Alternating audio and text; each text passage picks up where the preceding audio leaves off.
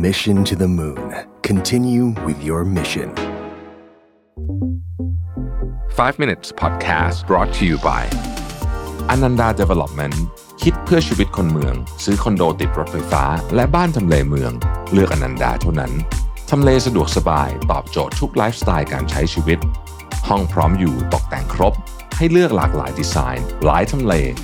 อนันดา Development Urban Living Solutions ที่อยู่อาศัยสำหรับคนเมือง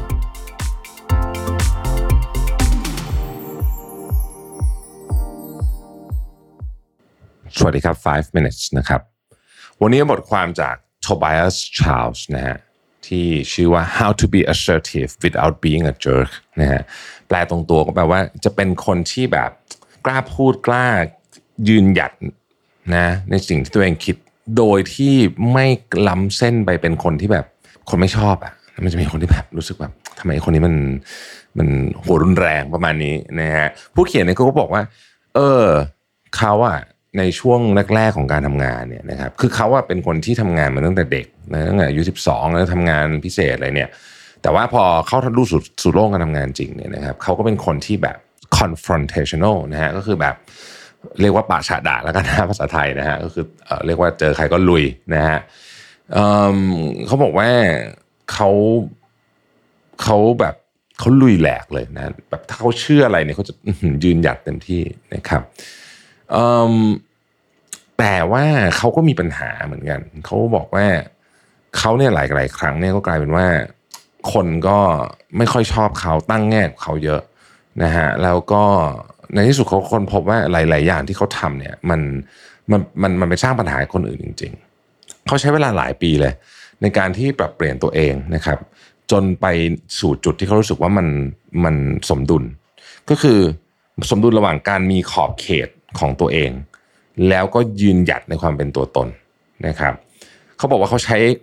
การเรียนรู้ยากลำบากมาก ต้องเปลี่ยนที่ทำงานต้องอะไรเนี่ยเพื่อหาไอ้สมดุลอันนี้นะครับ เป็นคนที่กล้าแสดงออกแต่ไม่งี่เง่าเขาบอกว่าเป็นสิ่งที่เป็นไปได้ แล้ววันนี้คือสิ่งที่อยากจะชวนคุยกันนะครับเขาเริ่มต้นอย่างนี้กันเขาบอกว่า เวลาบอกว่าเป็นไปได้ไม่ได้แปลว่ามันง่ายนะนะฮะหลายๆคนเนี่ยมองว่าคนที่กล้าแสดงออกเนี่ยนะครับ หลาย ๆ ครั้งเป็นการไปดูถูกคนอื่นนะครับ แล้วก็เป็นอาการต่อต้านสังคม ในขณะที่บางคนก็รู้สึกว่าคนกล้าแสดงออก หรือว่าคนที่ยืนหยัดในความเชื่อตัวเองเนี่ยมันข้ามเส้นไปสู่ความบ้าระห่ำนะครับ เพราะฉะนั้นเนี่ยมันไม่ได้เป็นมุมที่ง่ายนักในการที่จะทำให้ทุกคนเนี่ยอยู่พอดีพอดี หรือว่ารู้สึกพอดีพอดีกับเราประเด็นแรกที่เขาบอกคือว่าคำว่ากล้าแสดงออกต้องสำคัญมากคือ มันจะต้องไม่ก้าวเข้าสู่เส้นของความไม่สุภาพนี่คือประเด็นที่เขาบอกนะฮะ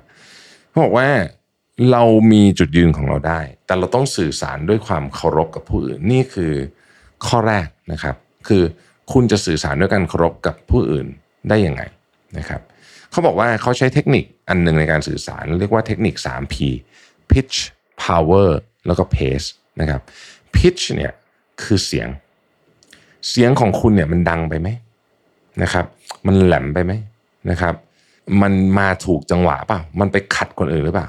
นะครับ สิ่งหนึ่งที่ทำให้คนเผชิญหน้ากันได้รวดเร็วมากที่สุดเนี่ยก็คือไอ้โทนเสียงนี่แหละนะฮะไอ้การพิชพิชของเสียงเนี่ยนะฮะอันที่สองคือ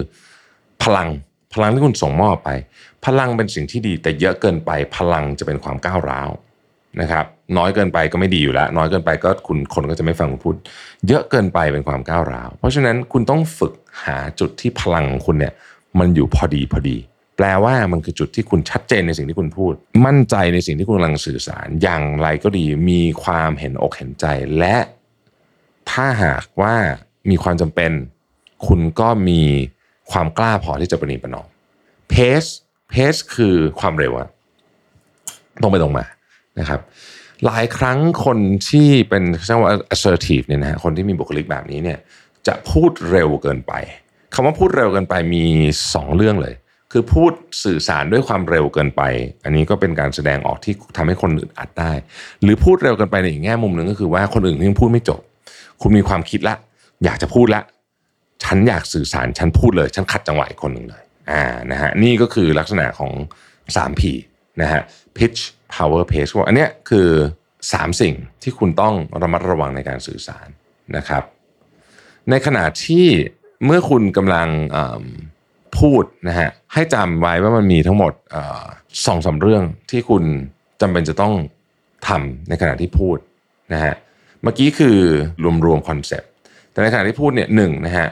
คุณต้องมองตาอีกฝั่งหนึ่งอันที่สองคุณต้องระวัง body language หลายครั้งเนี่ยท่าทีการพูดของเรา เรื่องที่พูดอาจจะไม่มีอะไร แต่ท่าทีมันคุกคามนะฮะก็มีสุดท้ายเนี่ยนะครับ เราต้องเข้าใจว่าการพูดที่ดีเนี่ยนะฮะมันคือความนุ่มนวลและลื่นไหล ไม่ใช่การทิ่มแทงและแหลมคม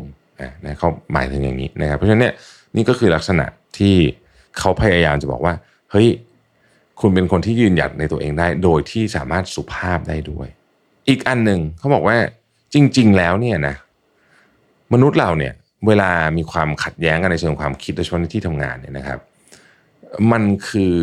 ความไม่สามารถในการแยกแยะความจริงกับความคิดเห็นได้ ราะฉะนั้นเมื่อไหร่ก็ตามที่คุณเข้าสู่พื้นที่ของการถกเถียงกัน แล้วคุณรู้สึกว่า มันชักจะไม่ค่อยดีแล้ว มันชักจะเริ่มชักจะรุนแรงแล้วเนี่ยให้ตั้งคำถามกับตัวเองว่า ไอ้ที่เถียงกันอยู่เนี่ย คือความจริงหรือความคิดเห็น เพราะความคิดเห็นไม่มีวันเถียงจบนะนะครับเพราะฉะนั้นถอยกลันมาก่อน เกิดการโต้เถียงกันถอยกันมาแล้วมาดูว่า จริง ๆ แล้วเนี่ยจุดที่มันเป็นความจริงร่วมกัน ยอดขายเราตกไปสิบเปอร์เซ็นต์อันนี้คือเรื่องจริงใช่ไหม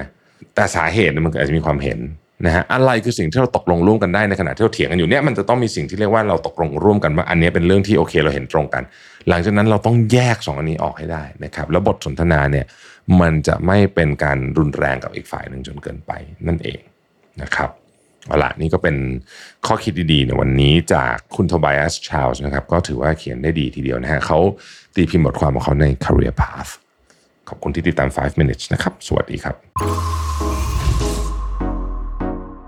Mission to the Moon. Continue with your mission. 5 minutes podcast presented by Ananda Development คิดเพื่อชีวิตคนเมือง ซื้อคอนโดติดรถไฟฟ้า และบ้านทำเลเมือง เลือกอนันดาเท่านั้น